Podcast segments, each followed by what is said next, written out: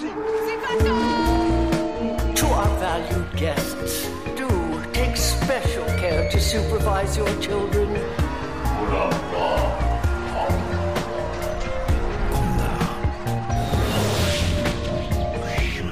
Het is weer ochtend in Pretparkland. Goedemorgen pretparkland en welkom bij je ochtendelijke pretpark podcast. Mijn naam is Erwin Taats en Danny van der Weel en ik hebben het vandaag over gimmicks in pretparken.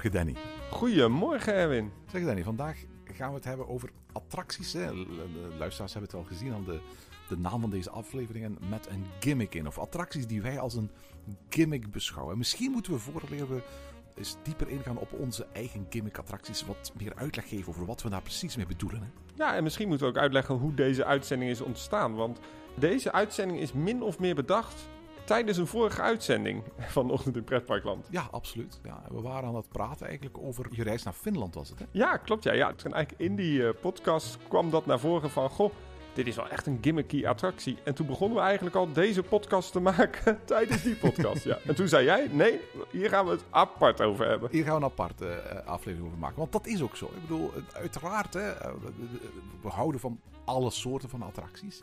Maar naarmate je wat, wat meer in pretparkland gaat vertoeven, merk je van jezelf dat, dat merk ik, ik ga voor mezelf spreken, ik mag niet voor jou spreken, maar dat ik, dat ik steeds meer ben gaan houden van gebalanceerde, mooi opgebouwde pretparkervaring. En zo'n ervaring mag wat mij betreft best wel traditioneel zijn, met zo'n begin, een midden en een slot, met zo'n spanningsboog en met een denouement en met een catharsis en een epiloog.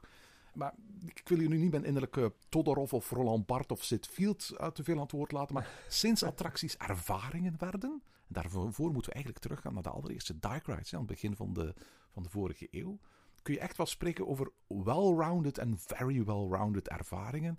En ook van not very well-rounded ervaringen. En sommige ervaringen zijn echt gebaseerd op zo dat, dat ene kleine dingetje waar alles rond draait, waarvan je het gevoel hebt van zo bijzonder is dat toch niet? Ja, klopt. Ja, ja, maar het is niet alleen over dark rides. Het is ook over achtbanen. Uh, pak een willekeurige achtbaan, de Goliath in Walibi Holland. Dat is in mijn optiek echt een achtbaan met een goed begin, mooi middenstuk en een echt een spetterende finale met bunnyhops en een krachtige laatste drop. En dan denk ik van ja, dit is een complete ervaring. Maar er zijn ook zoveel attracties, achtbanen, dark rides, ja, die inderdaad maar leunen op dat ene element, op dat ene stukje storytelling of misschien bij dat ene, ja, ervaringje in zo'n coaster. Dus ik merk dus net als wat jij zegt, gewoon echt, ik geniet van als een iets rond is voor mijn gevoel. Als het, als het klopt. Ja, absoluut. En ik vind jouw opmerking heel erg goed. Dus dat het niet alleen moet gaan over, over dark rides of attracties waar een verhaal in verteld wordt, maar dat ook achtbanen een mooie, afgewogen ervaring kunnen opleveren. Dat was vroeger een heel stuk moeilijker dan nu natuurlijk, omdat je natuurlijk rekening moet houden met de zwaartekracht en de weerstand en, en de wet van behoud van mechanische energie en zo. En dat betekent dat bij achtbanen in heel veel gevallen het hoogtepunt aan het begin van de attractie gaat liggen. Hè? Want per definitie zal die snelheid en de hoogte en de spektakelwaarde van een achtbaan aan het begin van de rit het hoogste moeten zijn van allemaal, want de lift hill die zorgde ervoor dat daar het maximum aan potentiële energie zit natuurlijk. En je kunt dat een beetje gaan oplossen door meerdere lifthills erin te stoppen en dat soort dingen meer. Maar ja, lifthills toevoegen zorgt vaak ook voor een soort pauzemoment in een, in een achtbaan. Met name uh, sinds lanceringen zijn ze bijvoorbeeld in geslaagd om, om, om achtbaanopbouw zo te veranderen dat je bij wijze van spreken niet meer afhankelijk bent van die, van die pure, pure mechanica van vroeger. En daarom vind ik daar bijvoorbeeld het beste voorbeeld, hè, waarbij die perfect getimede tweede lancering de opbouw van het eerste deel van de rit versterkt en opbouwt naar zo'n zo'n sublieme finale. Dat bedoel ik met, met een mooie afgeronde attractie. Het hoeft geen duiker te zijn, het hoeft geen verhaal te vertellen, maar je moet wel het gevoel hebben dat er zo'n mooi begin, midden en einde is. En wat natuurlijk ook bij Taron meespeelt, is dat die tweede lounge ook echt diep in de krochten ligt van Kloegheim. Dat geluid, en zeker in de, tijdens de wintertraum, de rook, verlichting. En dan langs die waterval, door die rotsen heen dat is die totaalervaring die dat dan nog beter maakt. Hè? Dus je hebt al een fantastische achtbaan. Die wordt tijdens de rit wellicht nog beter. Uh, en dan nog die ervaring daaromheen van muziek en alles. Ja, dat zijn toffe ervaringen. Juist, en, en om daar eens even een heel ander voorbeeld van te geven van een attractie die vorig jaar geopend is. Dat, is dat is Max en Moritz in de Efteling. Oké, de vergelijking Max en Moritz en, en, en Taron is uiteraard uh, uh, heel erg ver gezocht. Maar laat me proberen uit te leggen wat, wat ik daarmee bedoel. Als je het station terug inrijdt, dan krijg je bij wijze van spreken een versnelling. En doe je die tweede loop van die attractie sneller dan die eerste keer hoe eenvoudig dat effect ook is, het feit, en dat wordt ook geholpen door de muziek van René Merkelbach, die op dat moment gaat versnellen in tempo. Die ervaring voegt wat mij betreft echt iets wezenlijks bij aan die attractie. Eigenlijk zou je kunnen zeggen dat Max en Moritz, de eerste keer dat, ze, dat, dat daar een rondje gemaakt wordt, bewust niet het volle potentieel uit de attractie haalt. Want eigenlijk had het dus veel sneller kunnen gaan, dat eerste rondje. Om dat effect van dat tweede rondje te gaan vergroten. Dat soort dingen, daar kan ik echt wel van genieten. Ja, een heel goed voorbeeld ook. Omdat ik zeker bij Max en Moritz ook vind dat dat absoluut geen one-trick pony is, hè, zoals ze dat ook wel eens willen noemen. Um, maar toch nog even terug naar, de, ja, wat is dan echt wel een one-trick pony? Wij hebben elkaar ook een opdracht gegeven. Eigenlijk ook aan, aan de hand van een uh, vorige podcast waarin we zeiden van, goh, uh, noem eens een aantal attracties, allebei individueel. We weten het ook niet van elkaar waar een Amerikaan echt heen moet. Ik bedoel attractieparken. Uh, daar kregen we heel veel respons ook op van de luisteraars. En toen dachten we eigenlijk van, nou, aan de hand van de vorige podcast, laten we eens wat combineren. En we geven elkaar dus de opdracht om vijf ja, attracties, laten we het zo maar noemen, of acht banen, uh, te kiezen die echt zo'n one-trick pony zijn voor ons. En ja, um, we weten het niet van elkaar wat we hebben gekozen. En ik zou het ook hier weer leuk vinden als iedereen even er massaal op gaat reageren. Want ik ben ook vooral benieuwd wat de luisteraars vanochtend in Pretparkland vinden van onze lijstjes. En wellicht als ze dit horen, waar ze het ook luisteren, dat ze nu schreeuwen door de auto van... waarom zijn ze dit vergeten? Laat het weten. Er is natuurlijk een heel groot verschil toen die aflevering maakte over welke pretparken moet, moet een Amerikaan bezoeken in Europa. Laten we heel eerlijk zijn, het speelveld daarvan was relatief gering. En de meeste van onze luisteraars waren het ook met onze tien parken die wij opgesomd hadden het eens. En er was hier en daar een luisteraar die zei van eigenlijk moet hij ook nog daarheen of daarheen. Maar er waren weinig luisteraars die bijvoorbeeld zeiden van weet je wat je gemist hebt? Zand. Ik bedoel, dat, dat, dat had je niet. In dit geval gaan we het niet hebben over parken, we gaan het hebben over attracties. Ik geef ook eerlijk toe hier dat ik mijn lijstje beperkt heb tot attracties in Europa. Hoe zit dat bij jou, Danny? Um, ja, zonder veel te weg te willen geven, er zit één Amerikaanse attractie bij waarvan ik denk van, als ik die noem, dat we echt wel, misschien dat ik zelfs met jou daar een flinke discussie over krijg. Um, en er zit een attractie bij in een Disneypark wat wellicht ook in andere parken staat. Ja, ja, ik heb mij vooral eigenlijk beperkt tot attracties bij ons in Europa. De Benelux en de buurlanden, laten we het eventjes zo gemakkelijk halve uh, zeggen. Maar bij een aantal van die attracties zijn ook bruggetjes te maken met parken op, op andere plekken ter wereld. Misschien eventjes nog twee begrippen verklaren voor we ermee starten. Ik had het daarnet over gimmicks, jij had het over one-trick ponies. Die, die twee begrippen liggen heel dicht bij elkaar. Maar ik zie daar toch een verschil in. Voel jij daar ook een verschil in? Ja, het is goed om dat even uit te leggen, inderdaad. Wat nou echt one-trick ponies of gimmicks zijn. Um, leg jij ons gimmicks uit? Uh, ik, ik zal het verschil uitleggen tussen, tussen beide. Voor mij is een one-trick pony een attractie die één er soort ervaring uh, oplevert. Die ervaring kan fantastisch zijn, die ervaring kan zeer underwhelming zijn. Maar eigenlijk draait de hele attractie, hoe groot en uitgebreid die ook is, om, om dat ene, ene ding dat ze proberen te doen. Een, een one-trick pony is wat mij betreft bijvoorbeeld een ongethematiseerde valtoren. Je gaat omhoog, je gaat omlaag, dat is een one-trick pony. En dat kan heel fantastisch goed zijn, maar dat kan ook, ook heel underwhelming zijn. Een gimmick is iets wat ik eigenlijk bij spreken binnen een attractie een klein overbodig elementje vind dat vaak toegevoegd wordt aan een attractie, maar er eigenlijk weinig meerwaarde aan geeft. Denk bijvoorbeeld aan de gimmicks aan het einde van Winch's Force of Winch's Fear in Fantasia, waarbij je eventjes een, een tiltbeweging maakt met het spoor terwijl je daar in een verduisterde ruimte zit. Oké, je verwacht het niet. Oké, er zijn maar heel weinig parken die zo'n element hebben. Waarschijnlijk wel met de reden. Maar het voegt ook eigenlijk werkelijk niks toe aan die attractie. Ik noem Winch's Fear en Winch's Force en Fantasyland geen one-trick ponies. Maar die dingetjes op het einde van de attractie, die zowel bij Force als Fears gedaan worden, dat noem ik wel gimmicks. Ja, absoluut. En um, ja, de vraag is ook, wat voegt het toe? En ik denk dat we daarom deze lijst ook hebben gemaakt. Echt attracties, die hoeven niet in totaliteit gimmicky te zijn, maar een onderdeel van die attractie kan dat ook best wel zijn. En inderdaad, precies wat je zegt. Wat voegt het toe en wat, wat gebeurt er als je het weglaat? Wordt die attractie dan echt minder? Maar ik denk zelfs dat sommige attracties ook gewoon beter worden. Zeg Danny, ik heb geen bepaalde volgorde. Dus het feit dat we iets als eerste of tweede of derde gaan noemen, heeft geen enkele betekenis. Ik neem aan dat dat ook bij jou zo is. We gaan gewoon vijf dingen in min of meer willekeurige volgorde noemen. Is dat oké voor jou? Zeer zeker, zeer zeker. Wat is dan het eerste waar je aan je gedacht had toen je dacht aan gimmicks? Ja, dat is toch wel een beetje de Merlin-strategie van attracties. En dan praat ik al heel snel over een attractie in Alton Towers. Ehm, groot in de markt gezet. Ik denk dat het eh, iedereen gelijk denkt van ja, dat heeft te maken met het getal 13. Inderdaad, 13. Ehm, en het jammere van die attractie is eigenlijk dat het aan zich een hele leuke coaster is. Het is een, eh, een Intamin Freefall Experience achtbaan. Er zit een drop track in. En het was, zoals zoveel dingen in Alton Towers, een van de eerste, of de eerste die je echt kon doen. Ehm, en ik moet zeggen, Intamin heeft daar best wel een tof stukje techniek neergezet. Uh, de achtbaan is soepel, de achtbaan gaat snel, heeft een hoge capaciteit. Het thema past perfect in Alton Towers. Maar die drop die erin zit, ja, die hele achtbaan is daar omheen gebouwd, is daar omheen bedacht. Maar het valt eigenlijk wel heel erg tegen. Misschien het meest imposante stukje van die achtbaan vond ik hoe snel die techniek werkt. Dus je komt binnen met de trein, hij parkeert en binnen no time schiet je naar beneden. En ja, ik had eigenlijk wel verwacht in die attractie dat qua effecten, qua storytelling, qua totaalgevoel daar veel meer mee zou worden gedaan. En 13 in Alton Towers, ja, het heeft voor mij niet de hype helemaal waargemaakt. Volgens mij wordt het park zelf ook niet helemaal. Zou het kunnen zijn dat het probleem hier niet de gimmick is, maar de manier waarop de gimmick gebruikt wordt? Want ik hoor bijvoorbeeld wel in andere parken die zo'n zo'n drop track hebben uh, in een attractie, wel heel veel complimenten. Onlangs nog in Ochtend in Pretparkland hebben een achtbaanjagers gemaakt over uh, Hagrid's Motorbike Adventure in, in uh, Islands of Adventure. En, en, en daar zit ook zo'n drop track in. En, en daar is iedereen laaiend enthousiast over. Maar daar past hij wel in het verhaal, daar past hij helemaal in de sfeer en daar wordt ook echt iets mee gedaan.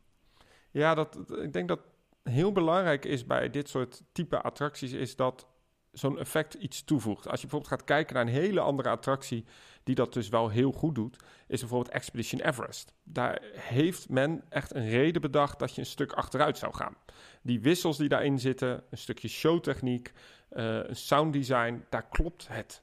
En ik moet zeggen, in 13 Alton Towers, ja, het zou de meest enge achtbaan ter wereld zijn. Het zou een horror achtbaan zijn. Typische Merlin marketing, waar Merlin heel goed in is.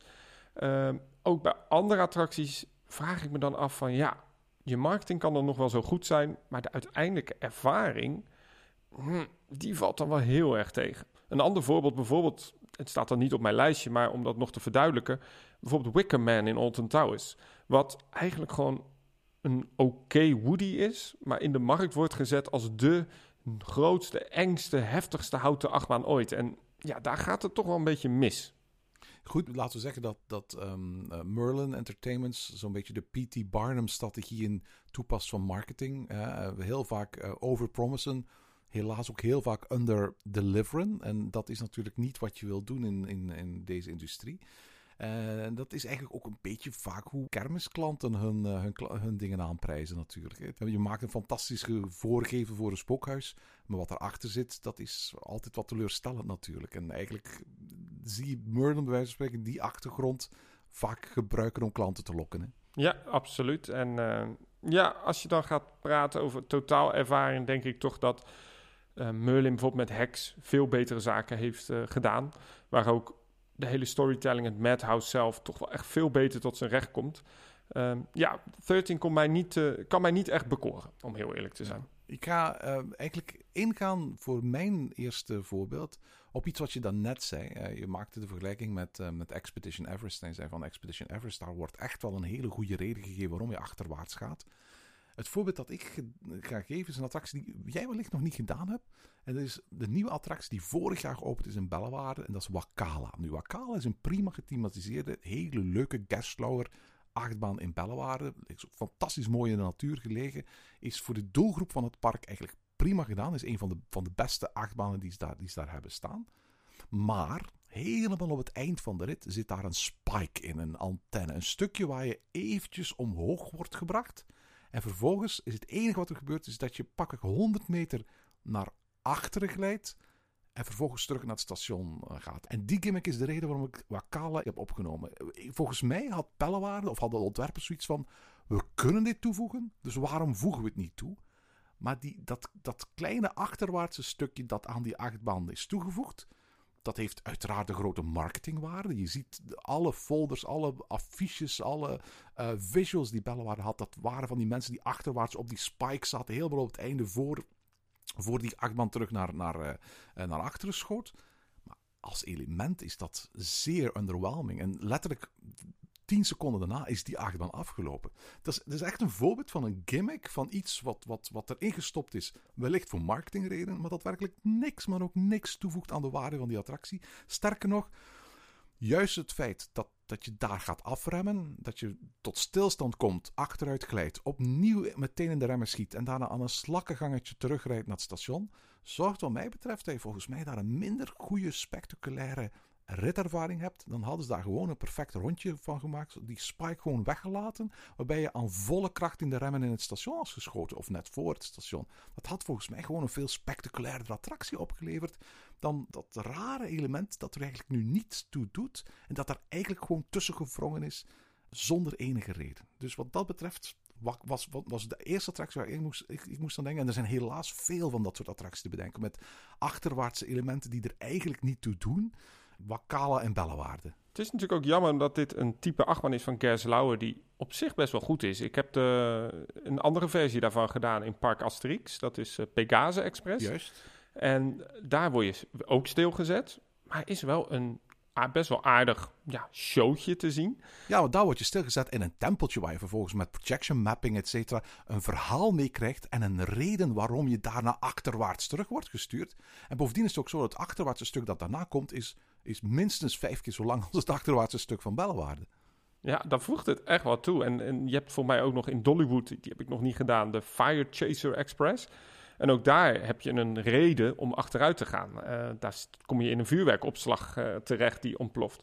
Dus ik denk, ja, dat is een beetje jammer dat de Bellewaarde daar niet iets mee heeft eh, gedaan, om heel eerlijk te zijn. Het is een prima achtbaan hoor, daar niet van. En volgens mij, zowel de plaatsing als de thematisering zijn, zijn, zijn uitstekend gedaan. Het is gewoon dat rare element dat er eigenlijk gewoon bij zit voor de marketing. En we komen hier ook weer bij zo'n Alton Towers verhaaltje bij. Want die gimmick die erin zit, die zit er volgens mij in om, om de achtbaan onderscheidend te maken van de rest die er al staat. Dat mag wat mij betreft eigenlijk nooit een reden zijn waarom je als, als, als, als pretpark kiest voor een bepaald stuk element in een, in een, in een attractie van hey, dit hebben onze concurrenten nog niet. Uh, dus wij gaan dat erin steken. Dat gaat mensen naar het park drijven. Met als gevolg dat je eigenlijk voor één of twee jaar weliswaar een marketingideetje hebt dat je naar buiten kunt brengen. Maar voor de rest van de levensduur van de achtbaan eigenlijk een minder goede achtbaanervaring. Ik heb trouwens uh, op plaatsje 2 een achtbaan van dezelfde leverancier. Uh, die ook achteruit gaat. En dat wordt wel bejubeld als de grote nieuwe coaster in Hansa Park. Karnan. Ja, ja misschien, ja, ik kan me niet voorstellen, maar mochten mensen de attractie nog niet hebben gedaan, spoel even door. Want er zit een element in wat, als ik het uitleg, zo waanzinnig tof klinkt, dat jij meteen een ticket boekt naar Hansa Park. Dat is het. eh, Ik heb die attracties bij wel in het Hansa Park geweest, maar dat was letterlijk het jaar voor die achtbaan openging. Ik vermoed dat je het hebt over het, het element waarmee de attractie eigenlijk begint. Ja, dat is een, um, nou ik kan het wel zeggen natuurlijk in deze podcast. Het is een, uh, een enorme grote toren. En in die toren word je tot stilstand gezet op een verticale lift. En dan valt ineens de lift naar achter. Dus er zit een freefall effect op de lift zelf. En dat klinkt heel, heel indrukwekkend. En ik moet je ook heel eerlijk zeggen, daar heeft Gerstlauer ook best wel een aardig stukje techniek in zitten. Maar ook hier de techniek die het kost en de tijd die het kost, maar ook het totale effect is zo underwhelming ten opzichte van de rest van die attractie, dat ik me echt afvraag, wat was hier nou de bedoeling van? Waarom hebben ze dit er nou opgezet? Want dat element heeft ook een ontzettend groot gevolg gehad voor de rest van de attractie, onder andere ook voor bijvoorbeeld capaciteit en loading times en zo. Hè? Nou, exact dat. Je kunt wel iets bedenken en dat is helemaal prima, maar wat ik heel vaak het probleem heb bij technische oplossingen in attracties die misschien heel vet klinken, het kost heel veel tijd. Dus het moment dat zo'n lift heel gebruikt wordt voor zo'n freefall effect, kan daar niks verder anders mee gebeuren. Dus zo'n karretje, dat moet worden stilgezet. Het moet, moeten wat techniekjes, hetzelfde als bij de Vliegende Hollander. Hè? Je, je stort naar beneden in het donker. Je wordt stilgezet en eigenlijk moet er heel veel techniek gaan eh, afspelen om die attractie dan weer verder te krijgen. En dat kun je oplossen met een, een, een effectje zoals in de Vliegende Hollander of bij Carnan met een projectie op het dak. En dan denk je, oké, nou prima. Maar dan het hele effect van de achteruitvallen, dat is misschien maar 10 meter. En dat is zo gecontroleerd dat je eigenlijk nog ineens kan spreken van een spectaculaire vrije val. En daarbij komt nog steeds dat ik echt een hekel heb aan achtbanen die verticaal omhoog gaan. Omdat ik dat zo oncomfortabel vind voor alles. Dat, dat is gewoon niet fijn. En ik kan me heel goed voorstellen dat mensen zeggen van ja, dit is waanzinnig tof. Op papier wel. Maar echt, de capaciteit op een drukke zomerdag komt niet boven de 400 mensen uit per uur. En dat is, dat is dramatisch. Ja, je neemt mij trouwens de woorden uit de mond wat, wat mijn nummer 2 betreft. Want daar had ik Typhoon in Bobby Aland gezet, juist omwille van dat element. Uh, lift hills die je eigenlijk stijl omhoog laten gaan. En je hebt, ik heb er een aantal gedaan in de wereld, zowel hier bij ons als in Scandinavië, in Bonbonland, heb ik ook zo'n uh, zo'n uh, attractie gedaan, zoals Typhoon. In Duinrail staat er ook een. In Duinrail, inderdaad, inderdaad, die heb ik ook gedaan. Het raar is, dat ziet er spectaculair uit. Opnieuw, qua mar marketingtechnisch is het waarschijnlijk voor een leek, voor een occasionele pretparkbezoeker iets dat echt iets toevoegt. Maar, maar, maar, als element om te beleven is het zwaar oncomfortabel en eigenlijk heel weinig prettig. Hè? Zowel het stuk waar je naar omhoog gaat, als het stuk waar je naar omlaag gaat. Ja, ja het, het voelt heel geforceerd aan. En dat is uh, wat ik heel jammer vind bij heel veel pretparken en heel veel attracties. Dat sommige dingen ja, ja, het, wat, het voegt het toe. Hè? Dat is precies waar we de, de, de aflevering ook mee begonnen. Verticale liftrails, ja, dat, dat, dat snap ik heel goed dat je die op je lijstje hebt gezet. Ja, want dat, dat, dat zijn in mijn ogen echt gimmicks. Namelijk, één keer je daar voorbij bent, dan maakt het niet zo heel erg vooruit. Dan kan er best een prima achtbaan achterkomen. Maar een verticale liftrail op zich uh, en dan heb ik het niet op van die lanceerachtbanen van Intamin. Daar, daar zit ook een, een, een, een, wat je zou kunnen noemen een verticale lifthill in. Hè? Maar dat, dat, dat is nog wel iets helemaal anders. Dan heb ik het echt over, over die lifthills waar je, waar, je, waar je heel langzaam naar omhoog wordt, wordt getrokken. Dat is echt iets, bij spreken, dat echt een gimmick is. Wat weinig zegt over wat, of de achtbaan die daarna komt. Je hebt er een paar waarbij het gecombineerd wordt met een lancering. Dan denk ik bijvoorbeeld bij ons in België aan, aan Anubis. In, in, in uh, Far op Sommerland staat er ook zo eentje, geloof ik. Uh, een lancering heeft als hele grote voordeel dat als je datzelfde lifestyle type gaat gebruiken, um, dat het gewoon heel snel voorbij is. en daardoor vind ik, vind ik Anubis als coaster één heel pittig, maar eigenlijk op zich nog, nog best wel spectaculair. En dan ga je mij veel minder horen klagen over die liftheel. Het toffe van, van Anubis is dat, dat daardoor eigenlijk ook ik veel vaker, als ik nadenk over die achtbaan in Plopsaland, ik over het geheel van de attractie ga denken, in plaats van over het feit dat daar een verticale lifthill is. Ik denk dat de meeste mensen daar niet eens aan zullen denken. Terwijl als je het hebt over de Typhoon in Bobby Aland, het feit dat je zo lang doet, want het is ook een hele langzame kettinglift, hè, zo lang doet over die lifthill en zo lang in zo'n oncomfortabele positie moet zitten, maakt dat je daar eigenlijk echt het gevoel hebt van dit is een gimmick die dan toegevoegd is, die niks toevoegt aan de totaalbeleving van de, van, van, van de achtbaan. En sterker nog, eigenlijk de volledige beleving van die achtbaan vermindert in plaats van beter maakt. Maar dat is, en we moeten niet eh, de Typhoon nu centraal gaan zetten in deze podcast, maar die heeft nog meer van dat soort elementen in die attractie. Bijvoorbeeld die Helix, die bewust volgens mij is gemaakt om, ik denk, 4, 5G te trekken daar word je zo hard ingegooid dat ik denk van het is gewoon niet comfortabel. De, de, de tweede en de derde inversie die direct achter elkaar liggen, die hele langzame ja, inversies die je maakt. Ah, het is in alle vormen geen fijne achtbaan. Klopt. Alright. Uh, we zijn gekomen aan onze nummer drie, uh, Danny. Wat is de derde gimmick one-trick pony attractie uit je lijstje? Oké, nou ja, dan ga ik hem toch erin gooien. Um, het spijt me, maar ik, ik, ik zeg het heel snel dan. Jungle Cruise. Jungle Cruise, no way. Dat is een van mijn favoriete attracties. I know, I know. en wat is daar de, de one-trick pony of de gimmick? Want dat wil ik nu wel eens weten. Los van het feit dat ik, dat ik me nog steeds afvraag wat nou echt de lore is langs plastic dieren varen, uh, hangt zo'n attractie enorm aan de operator die erin zit. Oftewel, dat noemen ze in, in Disney de skipper. En je hebt in Disney World had je best wel een aantal attracties en nog steeds, waar een, een, een castmember of een personeelslid essentieel is voor de ritbeleving. Um, Ik heb het hier overigens over de Jungle Cruise in Walt Disney World. Want er is echt een groot verschil met de Jungle Cruise in Disneyland. Kom ik zo op. Maar wat heel belangrijk is bij dit soort type attracties, bijvoorbeeld ook zo'n Kilimanjaro Safari of destijds de Great Movie Ride, is dat het zo van belang is hoe jij een medewerker daar op die positie zet, dat wanneer die man of vrouw dat op zo'n autonoom Amerikaans zeikerig toontje doet van ja, yeah, yeah, the backside of water. En al dat, dat, ik kan daar gewoon niet om lachen. En humor is iets heel moeilijk. Ja, dat snap ik wel. Maar voor alle duidelijkheid, laat me eventjes in de verdediging gaan hier, Danny. Ja, je mag. De meeste ervaringen die ik heb, zijn niet castmembers die zeggen...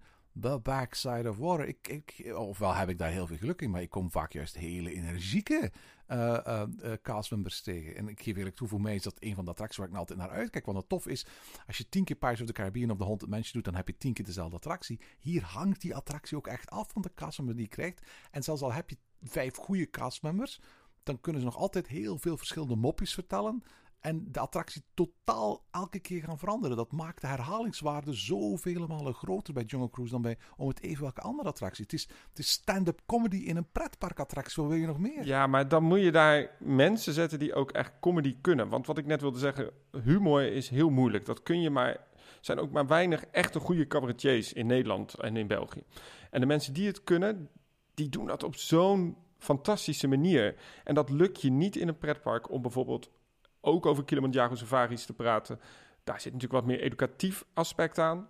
Maar ook daar is het zo van belang dat je iemand hebt die enthousiast over die dieren vertelt. En je kunt niet in die honderden trucs die daar per dag door dat, door, door, door, per uur door dat ding rijden, overal enthousiaste mensen neerzetten. En ik vind het zo jammer bij dit soort attracties dat het, zeker in Disney World, de kwaliteit van castmembers toch echt lager ligt dan in Disneyland. Want ga je kijken naar Disneyland, dan werkt men daar met een bepaalde trots, met een bepaalde vibe. En dan word je meegenomen in dat verhaal. Ik heb dat gewoon niet in Disney World. En dan blijft er over een attractie met plastic dieren en slechte animatronics. Dan sla ik hem over. Nou, ik heb er wel twee opmerkingen over. Ten eerste, ik, ik vind de Jungle Cruise in Walt Disney World beter dan de Jungle Cruise in, in Disneyland.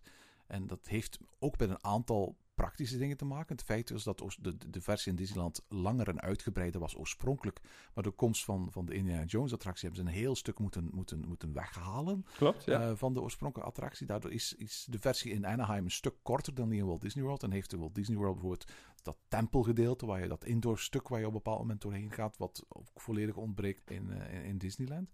Aan de andere kant is het natuurlijk zo dat Disneyland het grote voordeel heeft om zo dicht tegen Hollywood uh, te liggen. Hè. En het grootste voordeel van Hollywood is dat dat natuurlijk een toevluchtsoord is voor iedereen in de, Verenigde Staten en de wereld die denkt over acteertalent te beschikken. Uh, om, om daar naartoe te gaan en bij wijze van spreken vervolgens uh, te proberen te maken in Hollywood. En heel veel van die acteurs die het niet maken, of die het aan het maken zijn in, in, in, in Hollywood, die zoeken ondertussen een, een baantje om de huur van een appartement te betalen door onder meer in, in, in Disney en in Universal te gaan werken. Dus het, het, toffe is dat terwijl uiteraard in Walt Disney World men, men van lokale Florida mensen gebruik moet maken die vaak geen acteerervaring hebben, dat men daar in, in, in Californië, in Zuid-Californië, een enorme pool heeft van acteurs die op een of andere manier het willen maken. Dat zij voor al hun theaterproducties, maar ook voor dat soort rolletjes uh, in de Jungle Cruise uiteraard over een kwaliteit kunnen beschikken die denk ik nergens anders ter wereld hebt natuurlijk. Ja, maar, maar Erwin, ik, ik kom niet zo heel vaak in Disney World. Hooguit één keer per twee jaar.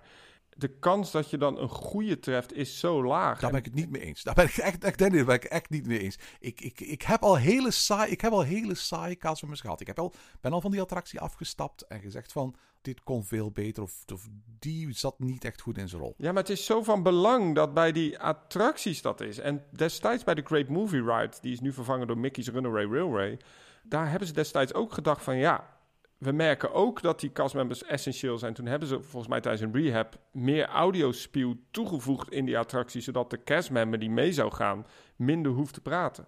Um, ja, ik, ik vind het gewoon jammer dat heel veel van dat soort attracties echt afhangen van de kwaliteit van je castmember. En dan moet je dus geluk hebben. En dat was de reden dat ik dacht van, ik moet hem toch even noemen. Ja, ja. En dus wat is dan Jan voor jou de, de gimmick? Het feit dat daar... Een castmember meegaat die eigenlijk niks toevoegt voor mij en misschien zelfs afbreuk doet aan zo'n attractie. Als het slecht is, dan geloof ik eigenlijk ook altijd, maar ik snap dat je dan inderdaad gewoon alleen maar plastic beesten hebt, maar als het slecht is, is een slechte castmember in een Jungle Cruise nog altijd beter dan geen castmember in, in, in, in, een Jungle Cruise. Want ik ben onlangs vorig jaar, vorige zomer, nog in Nigloland geweest, waar ze zo'n zo'n nep Jungle Cruise hadden. En dat is daar zonder, zonder castmembers of zo. En dan zit je eigenlijk gewoon echt naar van die nagebouwde Jungle Cruise scènes te kijken. Maar alleen maar met tam-tam muziek op de achtergrond. En muziek uit Monsieur Caribal trouwens, die, die kwam daar ook uh, uh, tevoorschijn. Dan kan ik je garanderen dat, dat, dat je op elk moment liever een slechte castmember had gehad dan geen castmember. Ja, Maar als je een goede castmember hebt,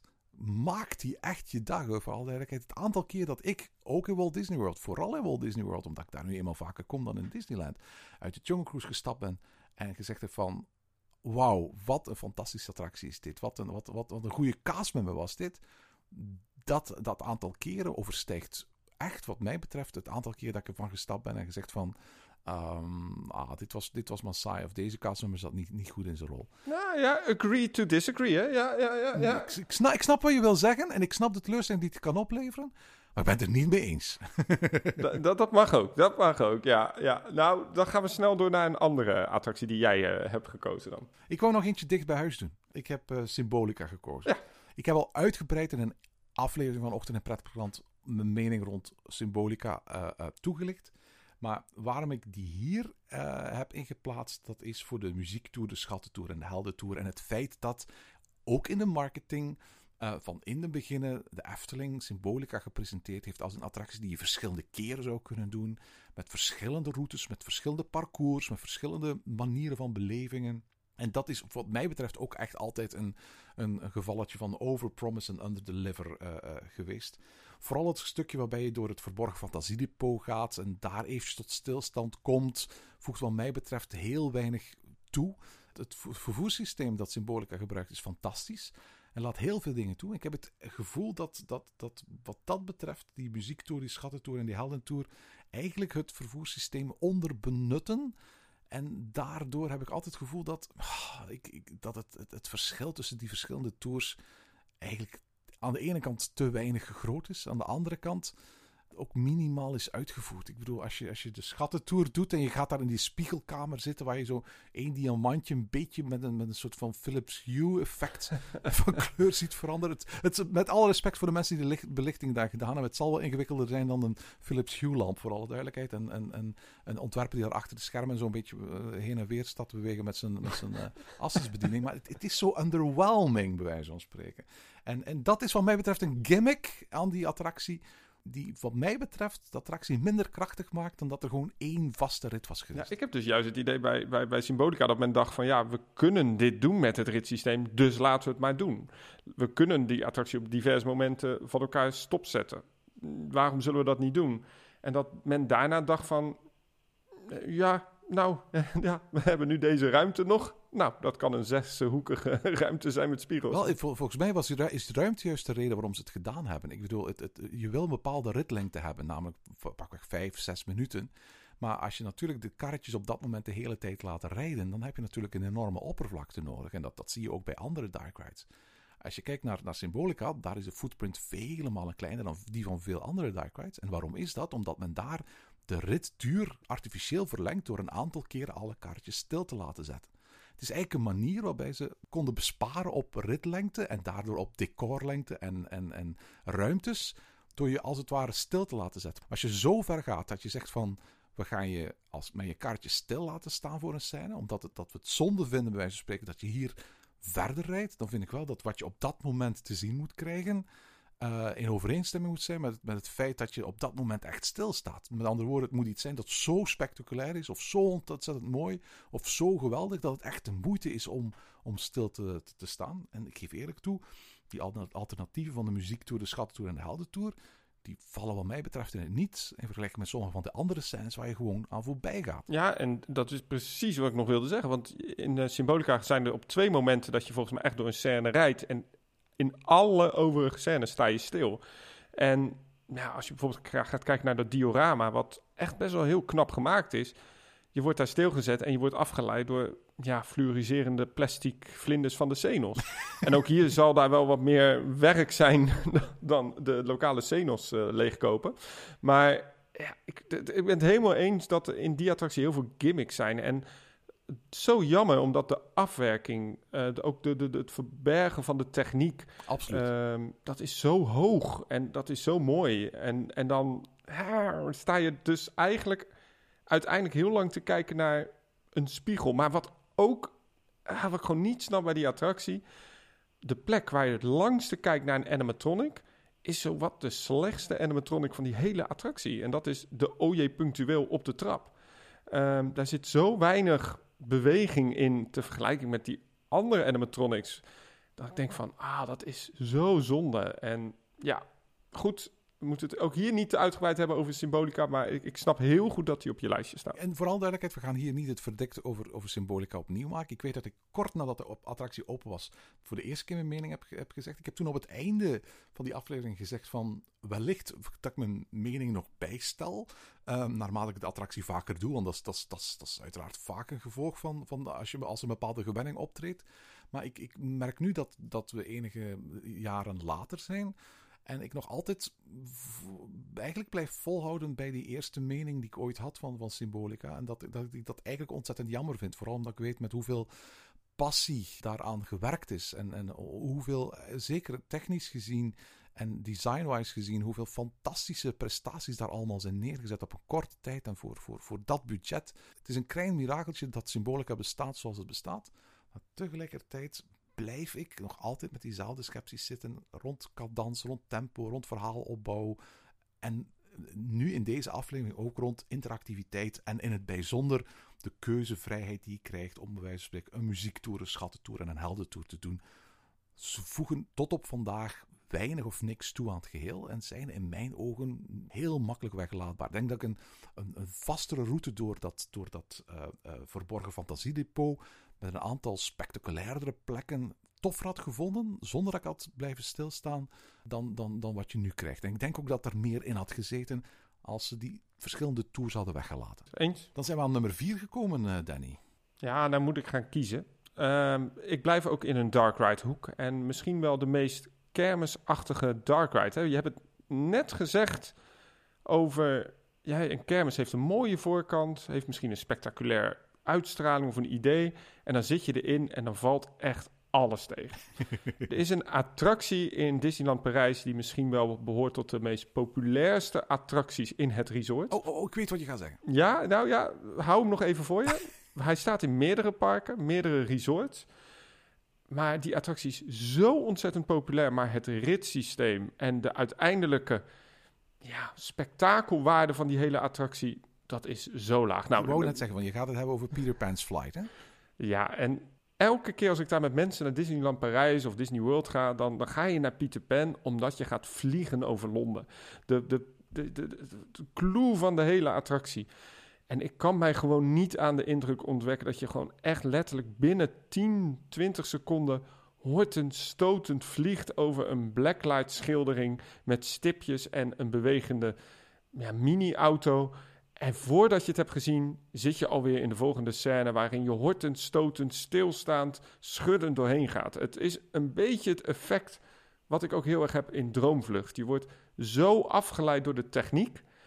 Maar in Droomvlucht heb je dan nog de elfjes? Heb je die spectaculaire finale scène? Heb je nog wel die prachtige diorama's maar op, die, op, die, op, die, op die mooie planeten? Maar in Peter Pan, die attractie wordt gewoon echt maar steeds slechter. Elke scène die je doorgaat, wordt slechter. Het is, ik snap niet waarom dit in... Nou, waarom dit zo populair is. Het, ik vind het echt heel slecht. De, de attractie is een heel klein beetje in hetzelfde bedje zie ik als, als Symbolica. Namelijk dat er ergens iets wringt in de opbouw van die attractie. In de, in de manier waarop het, het- de verschillende scènes uiteengezet zijn. In de zin van dat je echt een aantal prologen naar elkaar hebt. Het moment dat je over Londen heen vliegt. Vervolgens de reis richting ehm, eh, Never Neverland. Het zou een fantastische prelude zijn op een veel langere attractie. Maar dat is uiteindelijk meer dan de helft van de volledige ritduur. En eh, ergens klopt dat niet natuurlijk. Hè. Eh, Jij hebt ook de versie in Shanghai gedaan, zeker? En daar is hij toch iets spectaculairder, is het niet? Klopt. Wat men daar heeft gedaan is één, een nieuw ritssysteem. Dus dat scheelt sowieso al. Ehm, correct me if I'm wrong, maar volgens mij is dat geen single rail systeem. Dus wat je bijvoorbeeld hebt in Disneyland Parijs is dat die hele, ja, dat bootje hangt aan één rails. Volgens mij is daar het, het ritssysteem iets breder opgezet, waardoor het wat soepeler gaat.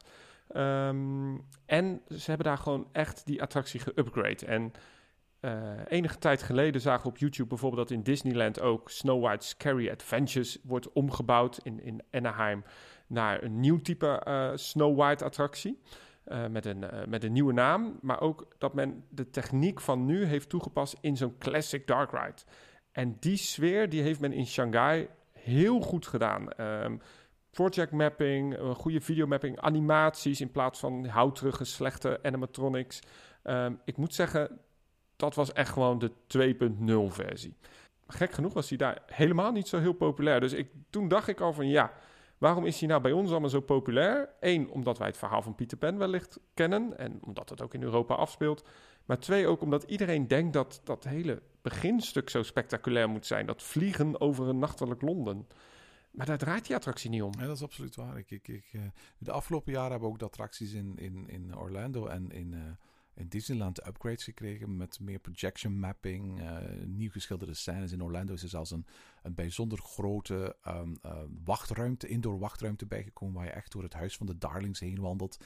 Waar je met allerlei interactieve eh, elementjes, projection mapping, de schaduw van Tinkerbell kunt laten rondvliegen of vlinders kunt vangen in de tuin van de Darlings en dat soort dingen meer. Ik bedoel, men, probeert er op een of andere manier dingen aan te fixen, maar men zit natuurlijk overal bij die oude attracties, zoals in, zowel in Parijs als in, in Tokio als in eh, ehm, ehm, Anaheim en als Orlando, vast aan de originele footprint en aan het originele eh, transportsysteem. Dus veel ga je daar niet meer aan kunnen veranderen natuurlijk. En de opbouw van die attractie bestaat natuurlijk. Maar wat Disney wel kan, is zeggen van... oké, we hebben een, een, een slechte attractie die populair is. Bijvoorbeeld in Orlando heeft men het thema van Sneeuwwitje...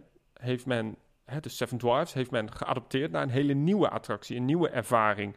Dus men kan het thema wel hergebruiken in een veel betere, strakkere nieuwe ervaring. En daar is Scary Adventures omgebouwd in een totaal nieuwe attractie op een nieuwe locatie. En dat is natuurlijk de Seven Dwarfs Mine Train, waarin een deel van het verhaal, hè, de Seven Dwarfs, de mijn, de, de, de- waar, waar, waar ze werken, dat wordt daar uitgebeeld. En dan denk ik van ja, je kunt als Disney wel ook het thema van Peter Pan volgens mij gewoon veel beter benutten dan de huidige vorm en de huidige attractie. Maar ja, dat kost geld. Ja, het grote verschil was natuurlijk dat Snow White's Scary Adventures in Orlando nooit een lange wachttijd had natuurlijk. Terwijl bij Peter Pan is dat een van de allerdrukste attracties van het hele Magic Kingdom. Er is geen fastpass voor Peter Pan in, in Anaheim. En daar, ga- daar ga je elke keer de tip lezen van...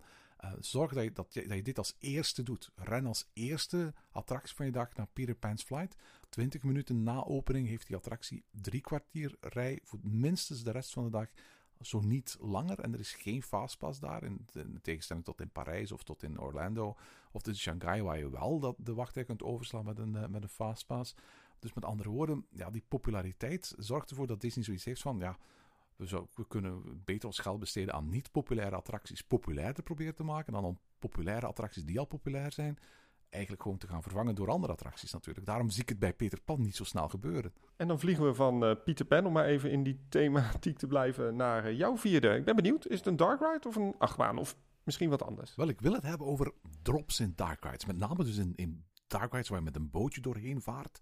En waar je dan soms bij bepaalde dark rides, en eigenlijk bij heel wat dark rides met bootjes, op een bepaald moment een, ja, een kleine splash meemaakt. Die is nooit hoog, die is nooit heel erg spectaculair. Ehm, maakt je vaak noodloos nat, want dat is niet de reden waarom je een dark ride doet natuurlijk. Eh, en toch zitten die dingen erin. Uh, mensen verwachten er ook altijd heel veel van. Je hoort op het moment dat je zo'n zo'n zo'n lifthill in een, uh, in een uh, dark ride doet, mensen meestal anticiperend beginnen gillen. En, en vaak zie je ze ook met hun handen de lucht in gaan, alsof ze denken dat daar ergens een, een drop van, van 50 meter onder gaat zitten. Dat is altijd heel erg teleurstellend. En ik vraag me ook af waarom dark rides dat nodig hebben. Er zijn een aantal attracties die, die, die, die het prima gedaan hebben. En, en een voorbeeld daarvan is, is uh, Pirates of the Caribbean in, in, uh, in uh, Anaheim. Waarbij echt een soort van verhaal wordt verteld hoe je up the waterfall en down the waterfall gaat. Daar is, is, is, zijn, zijn lifthill en drop ook van plaats verwisseld. Dus eigenlijk is het zo dat je eerst de drop meemaakt en pas helemaal op het einde terugkeert uh, via, via de, de, de lift naar boven. In de versie in Orlando bij Pirates of the Caribbean is zelfs de, de lifthill omhoog geen deel van de attractie. Dus dat is ook een, een, eh, een aanpassing die je kunt doen om bij spreken lifthills te, te vermijden. Maar bijvoorbeeld in, ik zeg maar iets, eh, een attractie als, als, als Plopsaland met het bos van Plop, wat op zich een niet onaardige dark ride is. Daar zit in één keer halverwege een, een, een splash element die alle techniek van zo'n zo'n drop-attractie eruit haalt. Die de flow van, van zo'n zo'n attractie er volledig uithaalt. En werkelijk niks toevoegt aan die attracties. En ik heb het altijd als iets zeer gimmicky gevonden. Zoiets van, tenzij je het nodig hebt om een verhaal te vertellen, hoort er echt geen drop te zitten in een attractie. Ik ben ook zo blij dat bijvoorbeeld eh, attracties als, als Fata Morgana in de Efteling er niet voor gekozen hebben om, om zo'n systeem te installeren.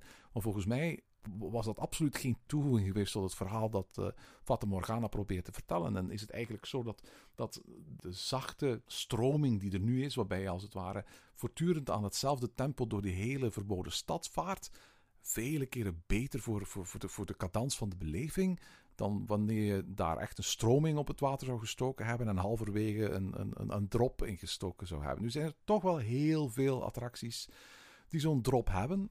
En in de meeste gevallen bij Dark Rides vind ik ze zeer weinig of niks toevoegen. Echt heel erg gimmicky. En ik, ik hou niet van dingen die er alleen maar toegevoegd zijn omdat het kan. Of omdat het op een of andere manier een bepaald spektakel-element met zich meebrengt. Nee, iets moet op, op een waardevolle manier deel uit kunnen maken van de sfeer die neergezet wordt. En dat is bij heel veel attracties niet zo. Vandaar gimmick voor mij nummer 4, drops in dark rides. Ja, en als we het dan hebben over drops in dark rides, uh, bijvoorbeeld bij Piraten in Batavia, wat ik daar heel jammer vind, is dat dus de attractie begint met het meest spectaculaire, de drop. En het voegt inderdaad zo weinig toe. En ook als je gaat bekijken naar bijvoorbeeld de, de, de Hollywood Tour in Fantasialand, ja, dan begin je met die drop en daarna ga je in zo'n tergend saai, sloom ding langs al die scènes heen. Dat ik denk van ja, als je het dan doet, gebruik het dan als de grande finale. Of gebruik het dan als iets spectaculairs. Het is natuurlijk zo dat de voorbeelden die je nu geeft, zijn natuurlijk wel twee voorbeelden van Dark Rides die hun drop eigenlijk gebruiken om vervolgens de attractie te kunnen verbergen. Namelijk om die ondergronds te kunnen, kunnen neerzetten, bij wijze van spreken, om op die manier plaats te besparen. Je, je dropt eigenlijk vervolgens onder de grond. Narratief is het nu functioneel, maar wel architecturaal is het functioneel. Op die manier neemt de attractie geen plaats in. En natuurlijk, als je iets ondergronds gaat doen, dan, dan, dan zijn er twee manieren. Ofwel laat je de mensen zelf afdalen tot het grondniveau. Uh, via een reeks van trappen, et cetera. Maar dat is dan lastig voor mensen die in een rolstoel zitten.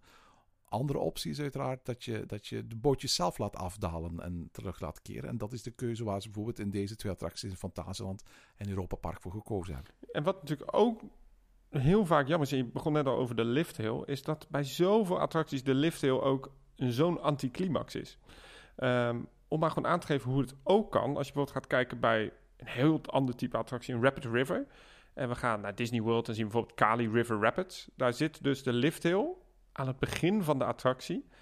En dat klopt ook in mijn optiek, omdat dan de, rest van die attractie, dat bouwt op, dat wordt spectaculair. Dat gaat naar die drop toe, maar ook de muziek, de mist, uh, de ambiance klopt erbij. In tegenstelling tot heel veel andere attracties waar dus die lifthill op het einde zit. Denk aan een Piranha, maar denk ook aan uh, bepaalde dark rides. Dat ik denk van ja, nou zitten we dus op een lifthill. En lifthills zijn inderdaad ook iets heel erg mechanisch. Je wordt geconfronteerd met het feit dat je echt een mechanische beleving aan het ondergaan bent. En dat betekent dat als je daar niks van verhaal uh, rondzet, of niks van reden of decoratie, dat je letterlijk met je bootje op een, ja, op een lopende band of een ander systeem zit, dat je langzaam maar zeker naar boven brengt. Dat, dat haalt je totaal weg uit, bijvoorbeeld in, in, in de Efteling, de Inca-sfeer die, die daar wordt opgeroepen of zo. Wat dat betreft um, um, is mijn boodschap eigenlijk, als je een mooie ride wil maken, kies voor een, voor een, een, een transportsysteem dat niet zoveel aandacht naar zich toetrekt en uh, vermijd uh, drops en lifthills als je, die, als je het verhaal ook kunt vertellen of de sfeer ook kunt oproepen zonder dat je die nodig hebt. Ja. Zeg Danny, je hebt nog een, uh, een laatste te gaan. Vertel eens, wat is de laatste gimmick one-trick pony uit jouw lijstje? dat bevindt zich in Wildlands Adventure Zoo. Um, daar heb je dus verschillende themagebieden. En in die themagebieden lopen de dieren rond en heb je ook één topattractie. En dat wordt toch wel neergezet als per gebied de attractie waar je in moet zitten. Het bevindt zich in het themagebied Jungola en het is de Rimbula River. Ja.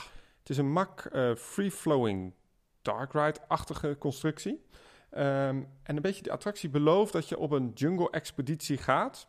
Hm, herkenbaar met een andere, maar Het zijn wel echte beesten daar te zien. eh, dat is al een groot voordeel.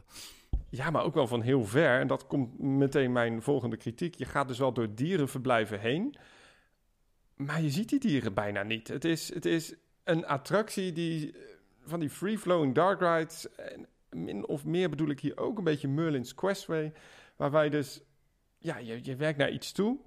En that's it. En het, het, het delivert niet. Het, het ligt er niet. Het, het- je zit in een dark ride-achtige constructie te kijken naar natuur, naar wat dieren ver weg.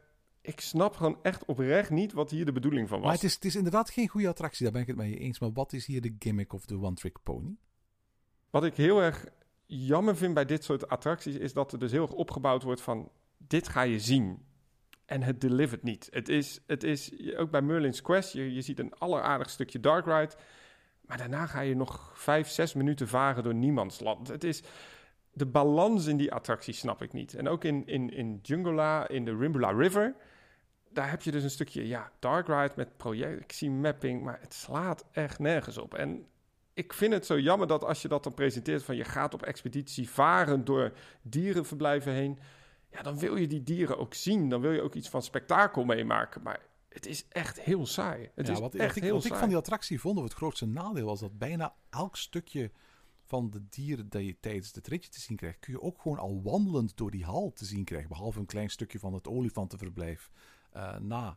Dus met andere woorden, het, het is eigenlijk bij spreken een beetje dubbel op. Je kunt een beetje gaan varen, maar je ziet exact hetzelfde als, als wat je ook al wandelend in Wildlands kunt zien.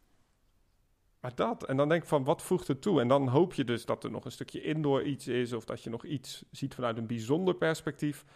Maar dat is het ook niet. En dat vind ik heel erg jammer bij, eh, bij deze attractie. Ik vind het echt een gimmick-attractie van... Oh, gaaf, je kunt door die attractie... of je kunt door die dierenverblijven gaan... en je ziet het op een unieke manier. Maar eigenlijk als je er eenmaal in zit, denk je echt van... nou, het is heel kort... Ik heb er eigenlijk nog best wel lang voor staan wachten. En het doet echt helemaal niks aan de ervaring. Ja, ja. Ik weet ook niet of ik, of ik dit een, een, een voorbeeld van een gimmick of een one-trick pony zou beschouwen, als ik eerlijk ben. Maar ik Mhm. snap wel jouw kritiek op die attractie, want daar ben ik het absoluut wel mee eens, eerlijk gezegd. Het is, het is geen goede attractie eigenlijk. Dat is een probleem dat veel dierenparkattracties hebben die je toelaten om vanuit een vervoersmiddel naar dieren te kijken. Als je pech hebt, bij wijze van spreken, zijn er geen dieren te zien. Dat is zo'n beetje de hele premisse van, van, van, van het ritje door Jurassic Park natuurlijk, in de film Jurassic Park. En het is ook de reden geweest waarom eh, Walt Disney uiteindelijk, toen hij de Jungle Cruise bedacht, ervoor gekozen heeft om plastic dieren neer te zetten in plaats van echte dieren. Omwille van het feit dat er angst was dat, dat veel van de dieren de grootste deel van de tijd aan het slapen zouden zijn of zich zouden verbergen achter eh, eh, bosjes en zo.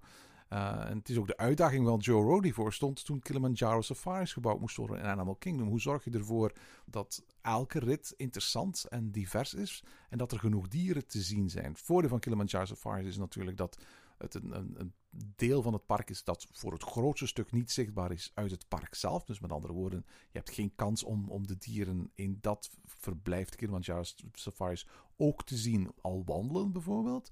Ook daar hebben ze een oplossing voor moeten vinden. Hoe zorgen we ervoor dat je altijd giraffen ziet en altijd leeuwen ziet en altijd uh, nijlpaarden te zien krijgt. Ja, en, maar die kennis hebben ze niet gebruikt in deze attractie. En dat vind ik heel jammer. Um, en dat maakt het dan eigenlijk heel erg underwhelming. En het is zo jammer dat er dan een, een park met best wel veel kennis is gebouwd. Hè. Er zijn best wel grote partijen mee bezig geweest, ook grote namen. Maar waarbij, waarbij, waarbij men toch dacht van... Ja, nou, dit gaan we doen. We maken een spectaculaire jungle-expeditie. En je ziet echt helemaal niks. Ik vind het, ik vind het absoluut te, te gimmick in de marketing, in de promising van wat die attractie moet zijn. Um, dan liever zit ik in de gondoletta, omdat je dan nog wel echt dingen ziet. Ja, overigens hebben we in België ook twee attracties die daaraan voldoen. Bellewaarde, toch? Ja, inderdaad. Je hebt de, de, de Jungle Mission in Bellewaarde, uh, waar je ook in het tweede gedeelte van de attractie langs een boel dierenverblijven, capybaras en zo, uh, glijdt. Uh, maar het nadeel is ook dat ja, zo'n capybara blijft niet altijd liggen op de plek waar hij het ideaalst uh, zichtbaar is. En, en, die gaat ook gewoon soms gewoon ergens achter een steen eventjes liggen slapen. Wat op dat moment die scène niet zo interessant maakt natuurlijk. En uiteraard heb je ook de, de stoomtrein die, die in Paradise uh, rondrijdt. En uh, waarbij je onder andere uh, door het olifantenreservaat gaat. Nu, dat olifantenreservaat bevindt zich eigenlijk buiten de eigenlijke parkgrenzen van het park. Maar ook daar kan het best zijn dat die olifanten die dag geen zin hebben om uit hun stallen te komen. Of, of dat ze zich bij wijze van spreken allemaal in één klein hoekje achter een paar bomen staan te verbergen. Waardoor je voor de rest voor door een heel grote lege vlakte aan het rijden bent. En ook daar teleurgesteld uh, uitkomt. Dus met andere woorden, dat is nu eenmaal de onvoorspelbaarheid van, van, van dieren. En beide attracties kunnen inderdaad ook een, ook een teleurstellende ervaring opleveren. Maar bij de Bellewaarde heeft men nog wel geprobeerd om... en volgens mij was dat destijds de Voodoo River. Mm -hmm. Of in ieder geval, ze hebben nog wel wat... nou, ik zeg niet spectaculair, maar ze hebben nog wel wat effectjes toegevoegd om toch op dat soort dode momenten er nog wat van te maken. Klopt, klopt. Er zijn inderdaad ook wat animatronics en zo die aan toegevoegd zijn. Er zijn een paar scènes aan toegevoegd zijn. Er zijn wat, wat, wat misteffecten, wat watereffecten, wat verrassingseffecten van, van, van uh, explosies in het water, et cetera. Dat is absoluut waar. Maar laten we heel eerlijk zijn, op het moment dat, dat, dat de dieren niet zichtbaar zijn, zijn er toch wel ook wel wat dode stukken in de attractie. Absoluut. Maar kunnen we dan eigenlijk zeggen dat de gimmick van deze attractie toch is, ja, wanneer je gaat werken met dieren, dat gaat eigenlijk in een paar gevallen misschien maar goed, maar in de rest van die attracties begin er niet aan. Doe net als in de rest van het park van Wildlands. Bouw een achtbaan, maak er een leuk thema van, zet het aan de zijkant van het park, helemaal prima. Dan voegt het in mijn optiek meer toe dan dat je dit belooft. Of andere oplossing, we maken gewoon dat alle dieren altijd zichtbaar zijn door ze in plastic na te maken. En weet je wat we doen? We voegen aan elk bootje een skipper toe die aan de hand van, van, van, van geweldige humor en, en improvisatietalent de ervaring steeds een beetje anders kan maken. Wat vind je daarvan als oplossing? Nou, dit klinkt echt en nou, dit, dit, dit moet een topattractie worden. absoluut, absoluut. Kijk, we verzinnen de oplossingen waar andere parken alleen maar problemen hebben. Eigenlijk. Snel door naar, naar jouw nummer uh, 5 dan. Ik heb ook niet één attractie, omdat iets is een gimmick die in verschillende attracties uh, wordt gebruikt. We hebben het daar net al eventjes gehad over achterwaarts gaan in Expedition Everest.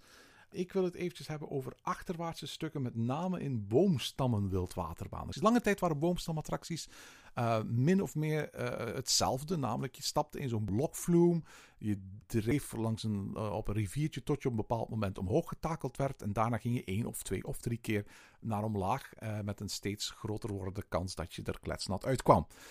Op een bepaald moment, en met name in het begin van de jaren 90, is het zo dat, dat Mack Rides uh, zich op die markt van logflumes is gaan storten. En gedacht van, wij, daar moet toch meer mee te doen zijn dan alleen maar voorwaarts en omhoog en weer omlaag te gaan. En toen is Mack Rides tevoorschijn gekomen met uh, ja, de varianten die we bij ons kennen als de Canadian River in, uh, in Walibi Holland. Flashback in, in Walibi Belgium en in tal van andere parken waarbij er allerlei draaitafels aan toegevoegd werden, waarbij je een stukje van de wildwaterbaan achterstevoren doet en in het slechtste geval ook nog eens achterstevoren naar omlaag gaat. Dat laatste is bijzonder oncomfortabel. Je ziet niet waar je naartoe gaat. Je, je, je zit ook niet echt in een bijzonder comfortabele houding om dat achterwaarts te gaan doen. Bovendien is er weinig leuks aan achterwaarts nat worden, bij spreken, omdat je ook niet echt kunt, kunt wegduiken van het water. Je ziet het water niet op je, op je afkomen. Dus wat veel mensen dan gaan doen, ze gaan, gaan, ze gaan omdraaien en hun lichaam in, in zo'n torsiebeweging gaan duwen, uh, dat ze bij wijze van spreken letsels kunnen oplopen alleen maar door de houding waar ze, waar ze zich in bevinden. Ja. Um, en dat hele draaitafelsysteem, uiteraard als je één keer ergens in, in zo'n zo'n wildwaterbaan de, de bootjes van de draairichting doet veranderen, ga je zo op een bepaald moment opnieuw moeten de andere richting uitdraaien. Dus je kunt nooit één draaisysteem uh, investeren. Je gaat er ergens een tweede moeten installeren. Je wordt ergens tegenaan geduwd, dan gaat die draaitafel draaien, dan word je weer uit dat systeem heen geduwd. Levert heel weinig op. Is, is, is wat mij betreft bij lange na geen, geen tof element in een wildwaterbaan. Het geheel voegt zeer weinig toe, is zeer gimmicky en lijkt mij vooral bedoeld om attractieparken te overtuigen om een attractietype dat overal staat, toch alsnog aan te schaffen met het idee van hiermee ga je iets hebben dat je concurrent niet heeft. Eigenlijk is het een gimmick die eerder bij wijze van spreken voor de verkoop, voor de sales van die attracties bedoeld, dan eigenlijk als, als manier om, om, om mensen inter, geïnteresseerd te maken in je, in je attractie. Want dat is ook, ook, ook iets. We hebben daar nog niet over gehad. Sommige gimmicks zijn echt bedoeld als marketingdoeleinden. Maar bepaalde gimmicks zijn volgens mij ook echt bijna louter bedoeld om, om bepaalde attractietypes verkocht te krijgen. Ik bedoel, Mack Rides is daar een, een, een, fantastisch voorbeeld van. Die, die kunnen letterlijk achtbanen leveren met hartslagmeters Ja, in de ja. beugel. Blue Fire. Ja. Blue Fire is daar inderdaad zo'n voorbeeld van. Ik bedoel, ik denk dat ze ongeveer alle mogelijke gimmicks die je kunt hebben op een achtbaan in Blue Fire in Europa Park ge- geïnstalleerd hebben. Uiteraard, mijn hartslagmeter in mijn Apple Watch is duizend keren preciezer en beter dan, dan wat je gaat krijgen ondertussen door die, door die Blue Fire beugels vast te houden. Bovendien werkt het alleen maar als je, als je echt die beugels de ganse tijd echt vast gaat houden. Wat misschien een houding is die je in zo'n achtbaan juist niet wil eh, eh, hebben. Maar dat soort dingetjes voegt Mack Rides dan vaak toe. Niet zozeer omdat mensen het leuk vinden, omdat er een vraag is bij het publiek, maar eigenlijk omdat ze denken dat ze daardoor een klant gaan overtuigen om te zeggen: dan heb je iets wat de rest niet heeft. En heel veel opties op, een, op MAC-attracties zijn volgens mij eerder voor de verkoop bedoeld dan dat ze eigenlijk voor de uiteindelijke bezoeker van de parken eh, bedoeld zijn. En volgens mij zijn die achterwaartse stukken in, in logflumes bij Mack Rides en, en later ook bij andere leveranciers daar ook zo'n voorbeeld van. Ik vind ze niet leuk, ik vind ze vaak overbodig. Eh, en ik heb duizend keer liever een hele goede, toffe, mooi aangekleed deel in een prachtige natuur ingezette logflume zonder enige vorm van, van, van rare achterwaartse ritbeleving dan als er zo'n gimmicks aan toegevoegd wordt. Ja, goed voorbeeld eh, ook in eh, Toverland natuurlijk, hè? Expedition Zorg, die dat ook doet. Ook al, ja. Ik weet wel dat ehm, heel veel van dat soort draaitafelelementen, want je hebt het nu over Lokflums, maar dan kunnen we het misschien ook hebben over Atlantica Super Splash in, eh, Juist, in ja. Europa Park, Ja, ja, ja. Ook van MAC. Ehm, voor mij is een deel van die draaitafels wordt er ook gebruikt omdat de draaicirkel van die boten best wel groot is. Oftewel, als je een, een 180 graden bocht wil maken daarmee, of 90 graden, dan heb je best wel een stukje track nodig. Het is natuurlijk ook bij Atlantica vrij goedkoop om gewoon die attractie bovenaan stil te zetten, in de juiste richting te draaien en op een hele korte draaicirkel die attractie een, een andere kant op te sturen. Ik snap perfect waarom zo'n draaitafel uitermate geschikt is om eh, aan plaatsbesparing te doen bij het ontwerp. Maar het, het idee dat je daardoor een nutteloos effect of een ook minder fijne ervaring kunt toevoegen. Want ik weet bijvoorbeeld bij Atlantica Super Splash niet of ik, of ik het eigenlijk wel zo fijn vind om dat stukje achterwaarts te doen. Ik denk dat ik het waarschijnlijk fijner zou vinden ik gewoon voorwaarts daar zou, ik, zou kunnen zitten. Daar is het geen verklaring voor natuurlijk. Wat overigens wist jij trouwens bij Atlantica Super Splash is op het moment dat zij niet op volle capaciteit draaien, laagseizoen, ehm, dat je dus op die eerste draaitafel een extra rondje maakt. Oh ja? Ja, dat hebben we dus een keer meegemaakt. Ik was een keer met eh, wat vrienden in Europa Park op zo'n dag dat het echt heel rustig was. En er stonden denk ik maar drie, vier bootjes op de baan. En eh, we werden ineens bovenaan stilgezet. En dat ding begon gewoon echt als een soort draaimolen, ja, wat zal het zijn, een, een anderhalf keer te draaien. en ik dacht, oké, maar wat voegt dit dan toe? Op zich is het best wel een slim idee, want op die manier, wa- waarschijnlijk is het zo dat, dat er een of andere bloksectie door het bootje dat, dat voor je is nog niet is, is afgewerkt. En dan zou je natuurlijk gewoon kunnen tot stilstand daar komen totdat het gebeurd is. Maar door te blijven draaien en een soort van, van, van carousel de lucht van te maken, heb je wel het gevoel dat je rit langer duurt natuurlijk, in plaats van dat je even stilgezet bent natuurlijk. Dat is op zich wel smart als je dat systeem dan toch hebt, maar inderdaad, wat voegt het toe hè? Nou ja, het is eh, eh, misschien ook een mooie conclusie van deze podcast dat eh, heel veel van die gimmicks worden gebruikt om gewoon tijd te winnen. We hebben nu een aantal attracties gehad waar dat absoluut voor toepassing is. Ik denk dat stukken waar je echt specifiek wordt stilgezet, waar je dus elementen mm, gaat doen om maar tijd te winnen, om die ritduur maar te verlengen, ja, dat, dat is zonde. En ik denk bijvoorbeeld een attractie die op dit moment wordt gebouwd in eh, Australië. Dat is een, eh, een Blue Fire clone in Dreamworld. Daar wordt ineens een backward spike aan toegevoegd. Dat je ineens een triple launch Blue Fire clone hebt. Dat ik denk van ja, wat voegt dat dan weer toe? Ja, je zit wat langer in die achtbaan. En dat is ook, ik, ik, vraag, ik kijk bijvoorbeeld ook, ook, ook um, um, halsrijkend uit naar bijvoorbeeld die achtbaan die in, op dit moment in, in Plopsland gebouwd wordt. Dat ziet er een hele spectaculaire achtbaan van het type Bluefire uit. Alleen men gaat daar spinningwagentjes op zetten. En ik, ik vraag me bijvoorbeeld af of, of, of het feit dat die wagentjes gaan spinnen, wat mij betreft, een meerwaarde of juist een minwaarde zal betekenen voor wat ik van die attractie vind. En, en het zou best wel kunnen zijn dat mocht je daar gewoon een Bluefire maken zonder dat die kaartjes spinnen, dus zonder dat die gimmick van het op bepaald moment een ronddraaien daarop aanwezig is, dat dat misschien wel een, een, een leukere en toegankelijker achtbaanervaring zou opleveren dan wanneer het nu een spinning coaster is. We gaan het moeten zien. Ik ben gewoon eventjes aan het, aan het uh, afgaan op dingen die ik op dit moment zie voor een attractie die later dit jaar open gaat. Het is al goed als je het normaal doet. Waarom zo speciaal dan doen eigenlijk? Hè? Nou ja, als we het dan hebben over marketing gimmick. eh, in Six Flags heeft men besloten om eh, Batman the Ride achteruit te zetten. Of in Thor Park de achterste twee wagentjes destijds van The Swarm. Dat is een eh, zo- zo'n wingcoaster zoals Phoenix in Toverland. Heb je ooit Indiana Jones in Disneyland Parijs achterwaarts gedaan? Ja, het was een hel. Dat was ook puur marketing. Dat was gewoon een manier om, om een paar jaar lang iets nieuws te verkopen dat eigenlijk niks nieuws was. En, en inderdaad, je, je- als je dingen hoort zoals spinning, achterwaarts gaan, dat is iets wat je, waar je als pretparkliefhebber van die, van die rode knipperlichtjes voor moet, moet laten kunnen afgaan in je hoofd en zeggen van, eh, dit is niet noodzakelijk bedoeld voor mij om een betere achtbaanervaring op te leveren. Dit is vooral bedoeld om dit opnieuw in de verkoop te zetten, dit opnieuw te gaan marketen. Ehm, en ook, ook idiote dingen om, om, om stoeltjes in een andere richting te draaien. Ik geloof dat men daar ook in Walibi Holland bij, ehm, bij Lost Gravity de mogelijkheid toe heeft. Hè? Ja, dat klopt. Eigenlijk kunnen ze die stoeltjes omdraaien. Dat is ook eh, allemaal TUF technisch, hè, de keuringsdienst technisch, allemaal verantwoord. Er is één probleem en dat is de evacuatie. Omdat die lifthill best wel scherp omhoog gaat. Betekent dus als die attractie stil komt staan op de lifthill, dat de stoeltjes die achteruit kijken, ja, lastig te evacueren zijn. Dus er moet dan een nieuw platform eh, worden ontwikkeld. Nou, als ik dit dan al hoor, dan denk ik, eh, ik weet niet of Walibi Holland deze podcast hoort, maar doe maar gewoon niet. Zeg Danny, ik denk dat, dat we hiermee wel een, een aardige op, opsomming gemaakt hebben van dingen waarvan we zeggen van, weet je, ehm, leuk bedacht, maar niet alles wat leuk bedacht is ook leuk als je het daadwerkelijk gaat uitvoeren. Hè. Ik denk dat dat wel zo'n beetje de overkoepelende manier is waarop we ehm, kunnen verwijzen naar, ehm, naar, naar al die gimmicks en one-trick ponies. En we hebben er ongetwijfeld heel veel nog niet genoemd, hè? Ja, nou, ik zit te denken ineens bijvoorbeeld aan eh, ja, de, de Studio Tram Tour, die nu wordt verbouwd naar Route 66, eh, om maar eens wat te noemen.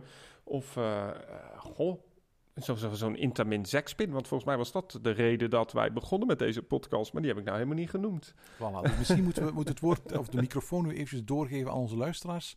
En vragen dat als, als zij bepaalde gimmicks of one-trick ponies in pretparkland hebben, waarvan ze ofwel zeggen van deze vind ik fantastisch, dat is een gimmick die eigenlijk te weinig wordt toegevoegd. Maar wij hebben denk ik nu vooral eh, het gehad over de gimmicks waarvan we zoiets hadden van waarom doen ze dit of wat is daar nodig van? Maar misschien is er ook een positieve spin aan, aan te draaien en zeggen van dit is een gimmick, ik heb die ooit ergens gedaan, ik heb die ooit geprobeerd.